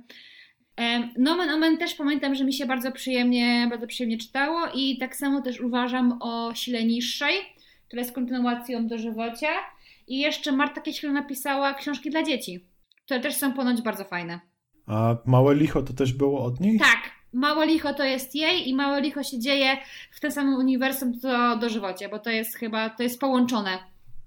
Jeszcze chyba coś było, co było rok temu y, chyba do Zajdli em, nominowane. Szałwia. Książ- Szałwia, właśnie, to też czytałem, tak. Tak, Szałwia, I to mi się podobało. Szałwia jest chyba, y, ona to później przerobiła, w sensie wzięła bohaterów i zrobiła z nich książkę i tą, tą, tą książką są Oczy Urocze. Oczy Urocze... A, to to jest to. Tak, Oczy Urocze się czyta fajnie, chociaż momentami miałam, że doceniam to, że Kisiel próbowała czegoś innego, bo jednak Oczy Urocze są bardziej poważne niż dożywocie, przynajmniej w, Mhm. w moim odczuciu. I doceniam to, że Kisiel próbowała. Naprawdę doceniam to, że próbowała czegoś nowego, czegoś innego. M, Przez większość książki miałam wrażenie, że jej wyszło. Były takie momenty, kiedy miałam takie. Nie urywa. Nie, nie, nie urywa, ale naprawdę oceniam to. To, to, jest, to, to jest taka naprawdę taka dobra literatura fantazy. Naprawdę mi się bardzo podoba, mi się Mhm. podobała. No to po tej rekomendacji muszę się zainteresować, Marta. Dożywocie na pewno. Dożywocie jest po prostu, uwielbiam, to jest tak śmieszna książka, mój Boże, anioł bamboszka, który ma uczulenie na pierś, który musi sobie wyrywać pióra ze skrzydeł, bo jest na nie uczulony. No, no, no, przepraszam bardzo, ale tutaj no nie ma nic bardziej uroczego niż anioł uczulony na pierś bamboszka. No ludzie, no. Swoją drogą tutaj y, szukając Naprawdę. informacji o niej natrafiłem że, na to, że ona ma drugie nazwisko prawdopodobnie po mężu Małecka i zastanawiam się, czy jest jakieś powiązanie z Jakubem Małeckim, również pisarzem. Być może, jakaś to rodzina pisarska. W każdym razie, jeżeli ktoś wie z naszych słuchaczy, to może niech nam da znać. Ja czytałem Toń jeszcze, ale akurat Toń mnie nie... e, Toń przeczytałem po Szałwi, właśnie Szałwi, Szałwia czy Szałwiła to była, nie? E, Tak i Toń już później tak nie zachwyciła mnie, a nawet nie zachęciła do tego, żeby sięgnąć po coś innego, ale jak tak teraz mówisz o tych oczach uroczych, to wydaje mi się, że jednak chętnie spróbuję, a potem jeszcze sięgnę z ciekawości po coś innego, bo... Naprawdę, dożywocie ja to nie mówię, to mam na półce od wydania, bo ja po Mhm. prostu mam tak, że widzę Marta Kisiel, dzień dobry, e, księgarnia, koszyk, biorę, no że ja, ja, ja po prostu, ja, ja Martę Kisiel biorę w ślepo, tak naprawdę. Mhm, Bo, bo jak mówisz, że ona zmienia też trochę styl, to może to jest to, że tam ta pierwsza mnie zachwyciła, to opowiadanie, że super mi się czytało, a ta toń już y, trochę mniej, to i bałem się, że kolejne książki też takie mogą być mniej więcej w tej stylistyce, która mi nie podeszła do końca, ale dałaś mi taki promyk nadziei, żeby jednak jeszcze raz gdzieś sięgnąć. Marta Kisiel ma moje serduszko, polecam gorąco, Marta. Polecajka Readers Initiative. Ja sięgnąłem ponownie po długim czasie od pierwszej lektury y, po Jestem Legendą, niedawno wydanym w takim zbiorczym wydaniu w serii Artefakty od, od y, wydawnictwa MAG. Jest to ogromne, tak jak wspomnieliśmy wcześniej o, w zeszłym odcinku o Greentown y, i wielu, wielu innych książkach z tej serii. No, wydawnictwo MAG y, bierze cały pakiet zazwyczaj i wydaje to w takiej formie zbiorczej. I część rzeczy, które oni wydają właśnie w tych takich pakietach danych pisarzy, one, one już bywały wydawane, a kilka rzeczy, które do tej, do tej pory się w Polsce nie ukazywały wcześniej, dodają jeszcze y, takim awansem, bonusem do tych książek. Właśnie to, to ta książka zawiera oczywiście w sobie Jestem legendą tytułową i, i dwa takie mniejsze mini powieści, mikropowieści będą wielkim powiedział. Y, Piekielny dom i człowiek, który nieprawdopodobnie się zmniejszał oraz kilka takich opowiadań, z których między innymi chyba jedno czy dwa są opowiadaniami, e, które były zrealizowane później w formie filmowej e, w serialu Strefa Mroku. Tutaj też zaznaczę, że Richard Matheson jest jednym z głównych, w zasadzie takiej tak zwanej wielkiej trójcy y, scenarzystów, pisarzy, którzy tworzyli właśnie do strefy mroku, obok innych pisarzy, takich jak Richard Beaumont i George Clayton Johnson. I właśnie on się wpisywał w te, w wielu przypadkach ludzie pamiętają go właśnie z tego, że tworzył, y, tworzył dla strefy mroku i tu właśnie w tym zbiorczym yy, wydaniu, w wydaniu Maga w serii Artefakty znaleźć można jeden z chyba z najbardziej popularnych i rozpoznawalnych tekstów właśnie przez to, że był realizowany w strefie mroku, czyli e, Koszmar na wysokości 20 tysięcy stóp. Prawdopodobnie każdy kojarzy tą słynną scenę, gdzie taki no, podejrzewany przez całą resztę pasażerów i załogi e, pasażer widzi na skrzydle e, samolotu gnoma, tak, który przegryza, próbuje zniszczyć silnik. Więc to jest to, to słynne padanie również się znalazło. Ja jeszcze do niego nie dotarłem. Tej książce przeczytałem, jestem legendą i taka moja krótka refleksja e, po tym kontakcie e, ponownym z, z tą książką, a, a zwłaszcza z, z, bohaterem jej głównym, Robertem Nevillem, że jest to strasznie odstręczający typ. Ja, żadna, żadna z e, ról, które, w, której, która, w której ta postać była sportretowana, czy to przez Vincenta Price'a, czy nawet przez Willa Smitha, nie była tak odstręczającym typem. E, jest pijakiem przede wszystkim. On po, po całej tej e, katastrofie, e, znaczy po całej tej epidemii wampirycz, wampirycznej, wampirycznych zombie, bo to tak mniej więcej wygląda, zapija się, prawda, mitręży czas na dobrą sprawę, zabija zombie, zabija te, te wampiry, ale co mnie uderzyło w ponownej lekturze, jak mocno nacechowana seksualnie jest, seksualnymi tekst, po, nawet nie podtekstami, ale bezpośrednią taką seksualnością, takim, taką perwersją jest ta książka, zaskoczyło mnie to mocno, bo to są lata 50., 60., kiedy, kiedy chyba zdaje się powstało Jestem legendą. Jak mocno, y, jak dużo seksu jest w tej książce. Przecież Robert Neville, ten główny bohater, on cały czas myśli o seksie praktycznie.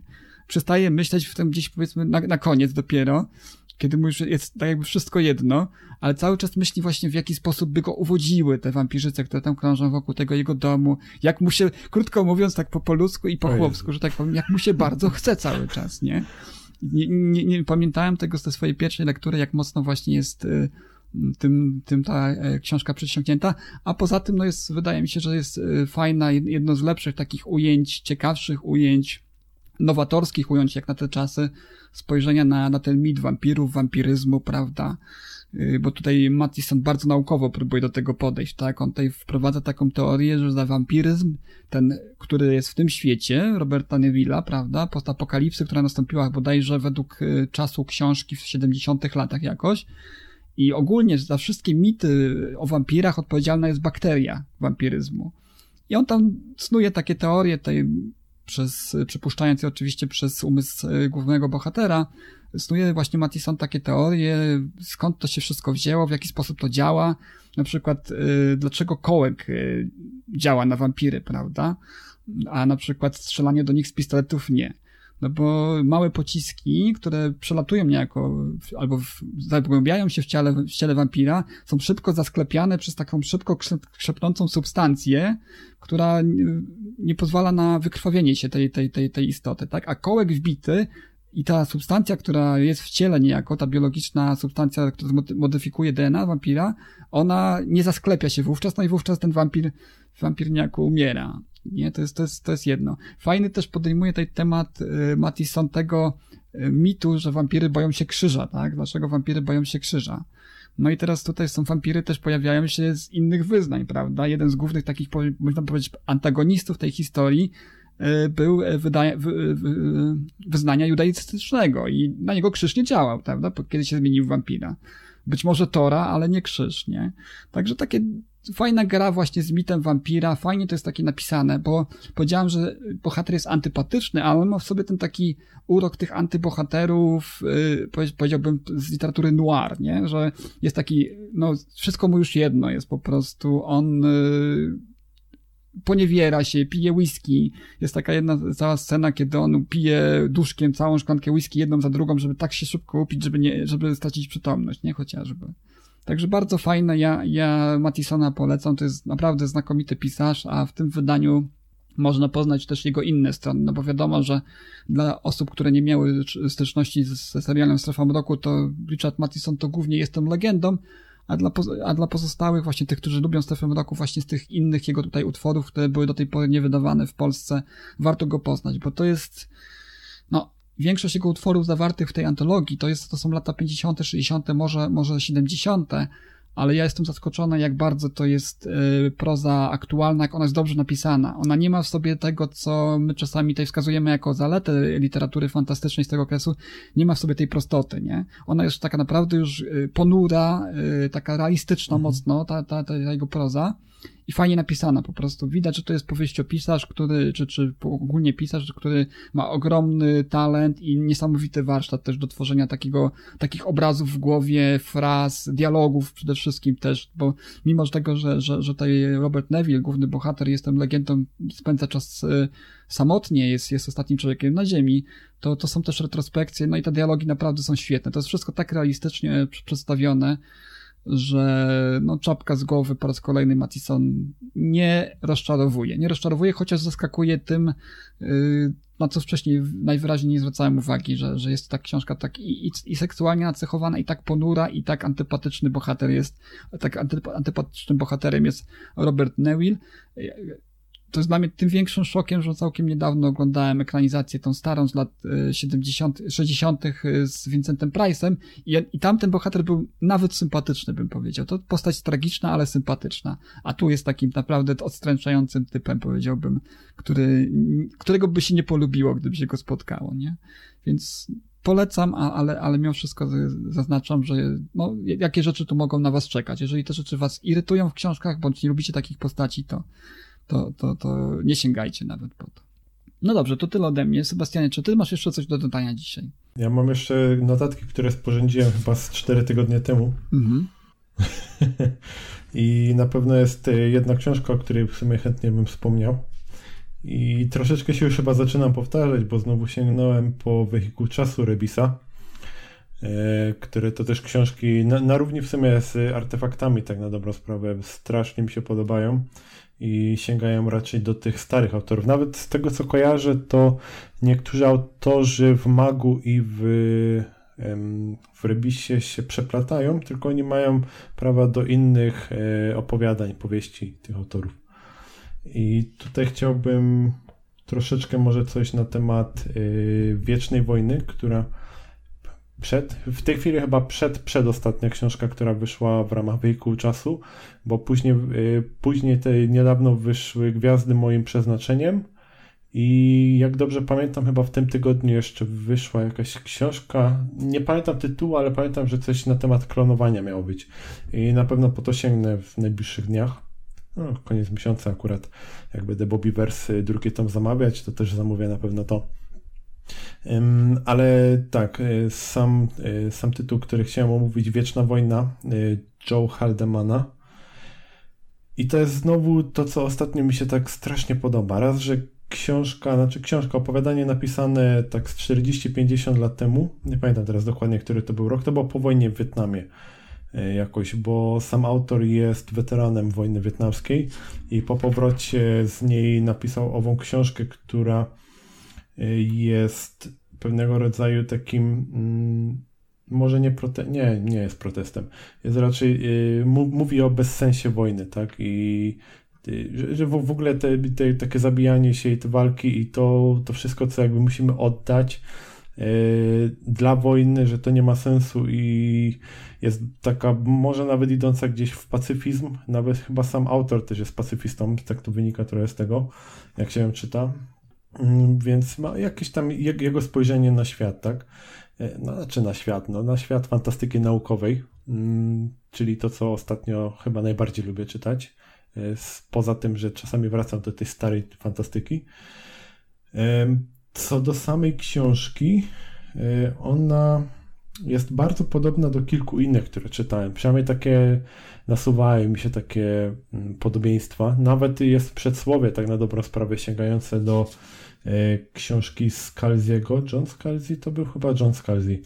E, Wojna Starego Człowieka. Nie wiem, czy kojarzysz, kojarzycie? Mhm. E, ja kojarzę tytuł na pewno. No, książkę czytałem i byłem naprawdę zachwycony tak całkiem przypadkiem na nią trafiłem w, w sklepie i mówię, a czemu nie, spróbujemy. I tak zacząłem czytać powolutku i wciągnęłam jak bagno, naprawdę. To była książka przeczytana chyba w dwa dni mniej więcej. Ona tam nie jest jakaś specjalnie gruba, ona ma też kolejne tomy, które w Polsce niestety się nie ukazały. Gdzieś tam przymierzam się do przeczytania tych kontynuacji w języku angielskim. Ale jak dobrze wiecie, ja to odkładam ten angielski na później cały czas z premedytacją. Y, zacząłem tę twoją książkę Watchmakera, tak, Marto? Tak! Tak, zacząłem. Zacząłem po angielsku. Mm, jas, jas. No. Czekam na jakiekolwiek wieści. E, jeśli masz jakieś złe uwagi, to w ogóle nie podnoś ich i o złych rzeczach na temat Watchmakera nie chcę słyszeć. Wytniemy cię w nagraniu, jeżeli Za- powiesz coś złego o. Watchmakerze. Mhm. No, ale, ale wracając, yy, tak, yy, wa- właśnie yy, o- sama książka przypomina Skalzego, ale też było przedsłowie, które było listem Skalzego napisane do, napisane, pi- listu napisanego do Haldemana, yy, gdzie on nawet mówi o tym, że yy, wielu fanów, których spotykał, mówili o tym, jak te książki są do siebie podobne i na zasadzie, że Scalzi na pewno zżynał od Haldemana, bo przecież jego książka była później. I jak on mówił, że on nawet tej książki nigdy nie czytał, to mu ludzie albo, albo mówili, że no to albo macie podobne y, myślenie, albo mu mówili, że jest kłamcą, tak? że nie dość, że zżyna, to jeszcze kłamie w żywe oczy. Że to jest niemożliwe, że tak podobne są te książki. E, trochę też przywodziła mi na myśl grę Endera, bo i tutaj już e, może przejdźmy do fabuły troszeczkę. Mm, jest to y, międzygwiezdna wojna, która jest y, toczona między ludźmi a pewną rasą z kosmosu, której ludzie może do końca nie znają i wal, walczą, tak? O terytoria, walczą o różne planety. Normalne takie na zasadzie normalna historia, jakiś tam zalążek historyczny z książek y, science fiction. Y, Nawet z Calzim tak naprawdę się to pojawiało dokładnie. I y, główny bohater, William Mandela, mm, jest osobą, która bierze udział w tej wojnie i przez to, że oni podróżują też między galaktykami, y, to jest w stanie jakby przeżyć dużo więcej niż świat, tak? Czyli y, przez podróże międzygwiezdne jest w stanie, znaczy jest w stanie, y, relatywnie czas mija, tak, na statku czas mija szybciej, wolniej niż mija ogólnie, tak, czyli na Mhm. świecie. Czyli jeśli on podróżuje coś, co jest oddalone o 100 lat świetlnych, no to wiadomo, 100 lat minie na Ziemi, a dla niego minie tam kilka miesięcy do pół roku bodajże e, na statku kosmicznym, na którym się znajduje i gdzie, gdzie tam się wybierają. Czyli to, to tutaj, i to tutaj jest chyba najważniejsze zawiązanie fabularne, tak na dobrą sprawę, bo chodzi o to, że on co jakiś czas dowiaduje się o tym, co się dzieje na Ziemi. I jak, jak historia się rozwija, tak? Co się tam Mhm. wydarzyło. I to jest coś na zasadzie. I, i właśnie tutaj też mi się przypomina y, audiobook, który czytałem, y, Stanisława Lema, znaczy słuchałem, y, Powrót z gwiazd, czyli mówi o człowieku, który po chyba 50 czy 60 latach wrócił na Ziemię y, z wojny i w ogóle tej ziemi nie poznaje, y, tak? Nie odnajduje się w niej, bo tyle rzeczy się zmieniło, że nie jest w stanie nadążyć. I mniej więcej to samo dzieje się z Williamem, czyli on gdzieś tam wraca, dostaje informację, że prawdopodobnie i tak ta ziemia mu się nie spodoba, tak jak to wygląda, bo to, co on kiedyś widział, tam te 10 lat temu, to to już nie jest to samo dzisiaj i będzie musiał albo się przywyknąć, albo po prostu wróci do woja z powrotem. I fakt, faktycznie tak się dzieje, że raczej cała książka jest y, związana z tą wojną i z jego karierą wojskową, gdzie sumarycznie na świecie, znaczy nie, nie dla niego, tylko na świecie mija tysiąc lat i w trakcie tej historii poruszane są takie tematy jak chociażby problem y, kontroli urodzeń i jak go rozwiązać. I nawet chyba ktoś to ostatnio wspominał. Nie wiem, czy to Piotr mówił, czy ktoś inny. Mi się wydaje, chyba na ostatnim odcinku albo to Michał pisał na naszym czacie wewnętrznym, że jedne z takich rozwiązań, które jest, są podane przez Haldemana, to jest w ogóle homoseksualizm. Mhm. Tak, ja też to w swojej opinii wskazałem. Teraz nie, nie za bardzo pamiętałem, do czego to się odnosi, ale tam jest chyba y, społeczeństwo całe oparte o... Tak, Norm, norma, nor, Tak. Normą jest homoseksualizm, o tak powiem. tak, dokładnie. By, był, był jakby taki okres, gdzie on się pojawił i, i nagle się okazuje, że ludzi było za dużo na świecie i nie wiedzieli, co z tym zrobić, jak sobie poradzić z tym, żeby to jakoś kontrolować i e, coś było na zasadzie, że mogli robić ludźmi homoseksualistami. Co jest troszeczkę absurdalne, patrząc z dzisiejszej perspektywy, tak? Bo ta książka tam ileś lat temu, chyba 50 lat temu powstała, czy tam 40 i kiedyś całkiem inaczej się patrzyło na homoseksualizm i to też widać e, dzisiaj te różnice, tak, że ludzie myśleli, że to jest coś, co można, nie wiem, wyleczyć, operować, albo coś, co można po prostu jakimś zabiegiem mm, operacyjnym wykonać, tak, że jesteś albo nie jesteś. Co było takie z dzisiejszej perspektywy troszeczkę rażące, bo tak człowiek się zastanawia, hmm, no ciekawe, tak, że ktoś y, takie przekonanie w ogóle ma, że coś takiego można na zasadzie klik i tak, albo klik i nie. Więc y, no, robi to wrażenie, też te myślenie, właśnie tak ty mówisz o tej seksualności, e, chodzi mi o tych tekstach takich seksualizowanych, co było dziwne, to tak samo jak dzisiaj jest dziwne to, co kiedyś, jakie były przekonania na świecie w ogóle. I to też możemy bardzo fajnie śledzić, czytając te książki. No i co mogę jeszcze tak naprawdę powiedzieć, bo nie chcę też wchodzić za bardzo w szczegóły, e, żeby nie zdradzić całej fabuły, co się tam dzieje, ale tak, tak mówiłem, on porusza wiele tematów, jak y, właśnie co ma y, walka o władzę, walka o kontrolę tych urodzeń i czy to ma sens, czy nie. Dla niego to jest troszeczkę też pokazanie tego, że wojna jest bez sensu, a macie tutaj jakieś inne rozwiązania, coś, tak jakby nie wiem, pewnego sensu postulat miał być. I z jednej strony jest to dziwne, ale z drugiej strony jest książka tak napisana, że naprawdę z przyjemnością ją przeczytałem i to też w sumie było chyba takie posiedzenie weekendowe na dobrą sprawę, czyli z soboty na niedzielę praktycznie przeczytałem. Ona też nie jest jakaś specjalnie długa, chyba 230 stron miała, coś takiego mniej więcej. Więc yy, nawet myślę, że polecam, tak, żeby zobaczyć, jak, jak kiedyś wyglądało myślenie i, i kole, zobaczyć kolejną ciekawą wizję świata albo naukowej. One wcześniej już wszystkie trzy tomy wyszły po polsku, teraz artefakty pierwszy tom znowiło, może, może, tak. może Mac, przepraszam, znowiło pierwszy, pierwszy tom. E, Rebis. Rebis, Rebis, mylą mi się. Kiedy, kiedyś w zysku to wyszło. Ale Rebis papugował po magu, prawda, te artefakty, yy, znaczy nie artefakty, tylko wehikuł czasu, tak. wehikuł czasu, no i też, no ale fajnie, no dobrze, jest, jest alternatywa dodatkowe. Fajnie, że tego typu rzeczy się yy, ukazują. Ja, ja w zeszłym odcinku narzekałem na tym, że trzeba uciekać do jakichś yy, innych źródeł, bo dobra fantastyka, dobra literatura nie jest dawiana. No, fajnie, że zarówno Mac, jak i e, Rebis to robią. Chociaż wydaje mi się, że, że Mac to robi w trochę lepszym stylu, nie? Bo oni tam zawsze coś dodają ekstra do tego, co już wcześniej było wydane. No, właśnie Mac ma to swoje artefakty, jeszcze mają tą starą ucztę wyobraźni. Ucztę wyobraźni. Mhm. Która już miała być e, zakończona chyba 3 lata temu, ale jeszcze książki wychodzą i dobrze, bo jeszcze nie wszystko pozamykali tak na dobrą sprawę. Chociażby Matkę Edenu jeszcze chyba trzeci tom nie wyszedł.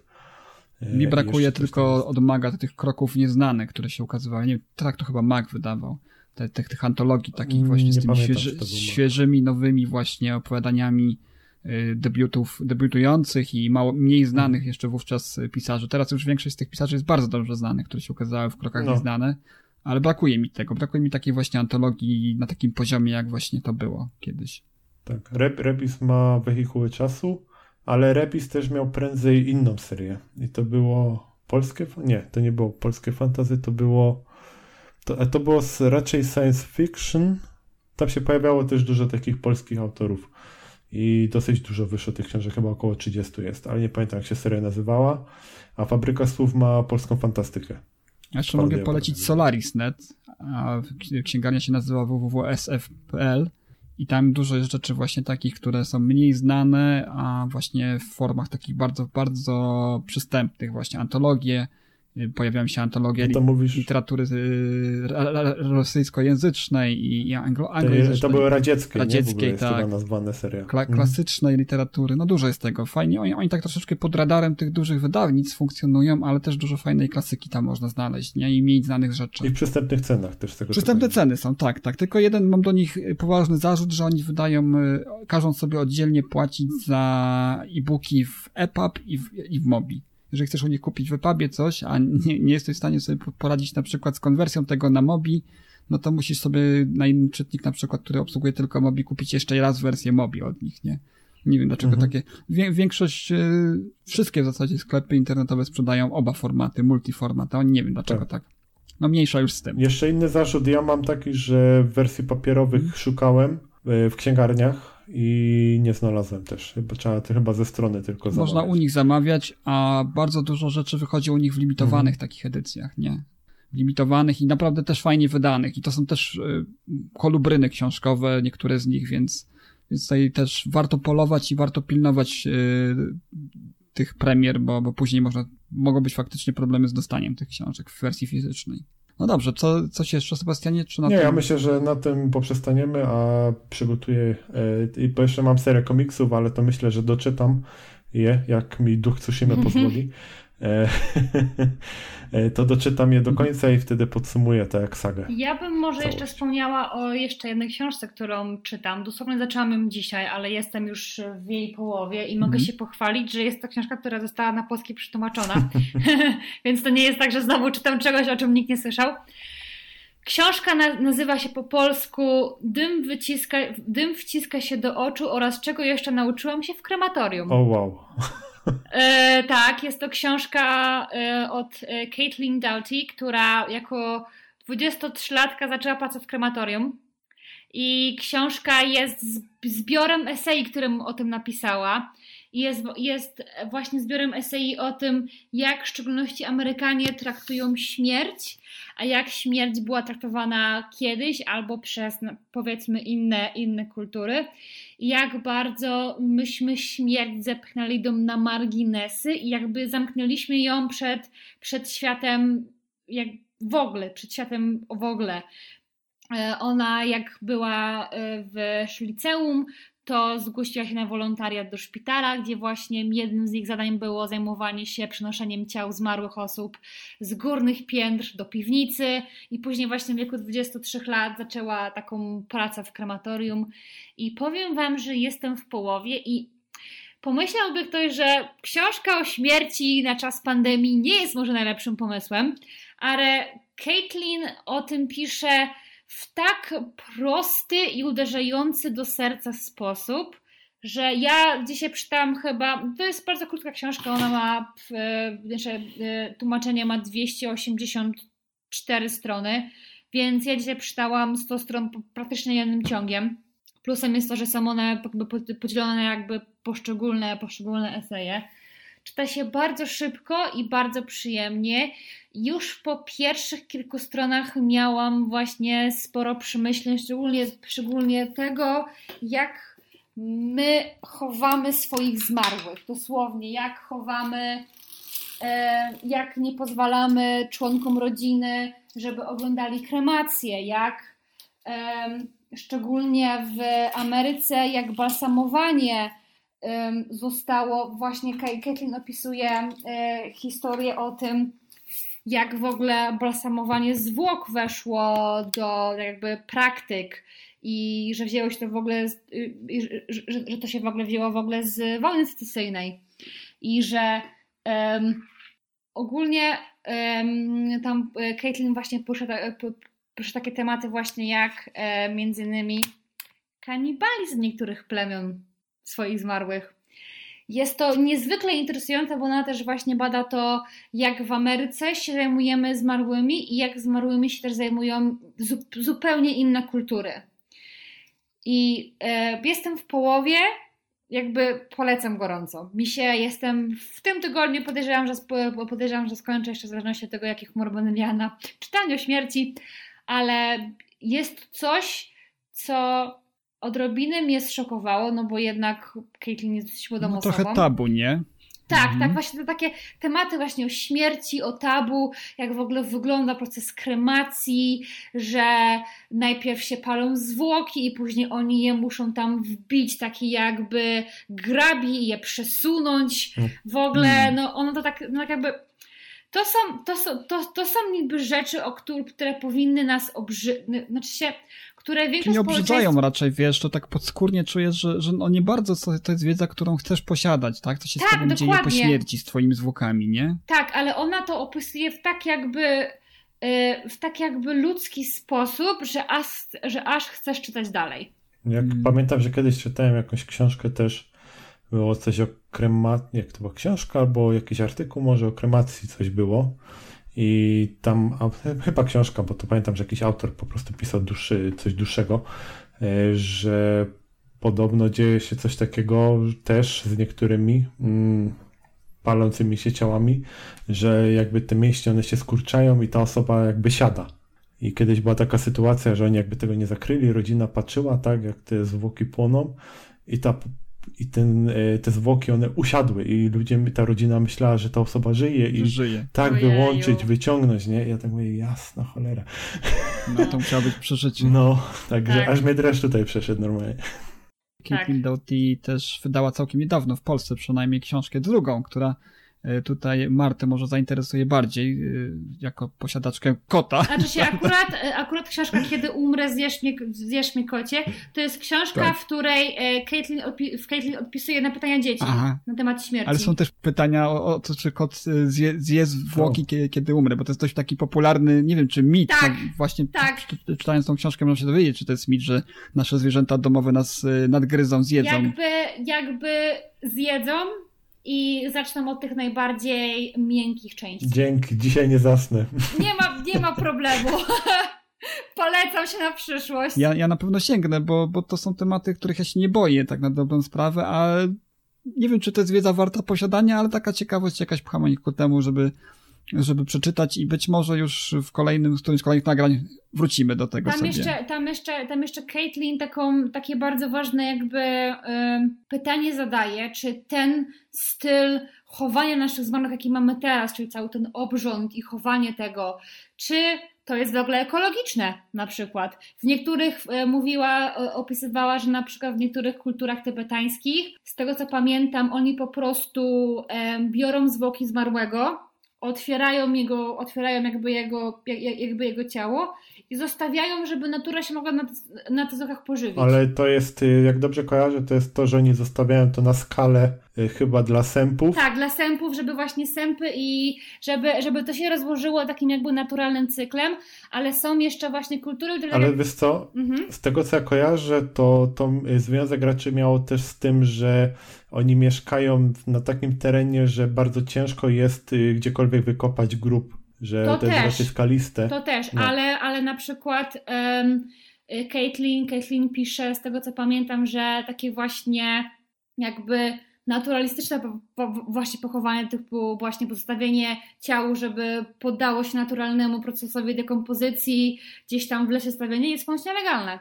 Przynajmniej, przynajmniej, przynajmniej w Stanach. Masz, naprawdę masz, masz dwie możliwości, albo, albo kremację, albo też e, pochowanie tak, takie bardziej dla nas tradycyjne. Wydaje mi się, że jest to w cywilizowanych kulturach, znaczy ja nie mówię akurat o tej tybetańskiej e, kulturze, że ona jest e, gorsza cywilizacyjnie, tylko że gdzieś w naszej świadomości pozostawienie zwłok samych sobie no nie licuje tak na dobrą sprawę i kojarzy się od razu z takim brakiem szacunku dla, dla, dla, dla, dla człowieka, ogólnie dla człowieka, dla zmarłego, porzucenie, porzucenie zwłok. Jakkolwiek by ono ekologicznie nie było i no oczywiście praktyczniejsze to z wielu względów, a na pewno tańsze.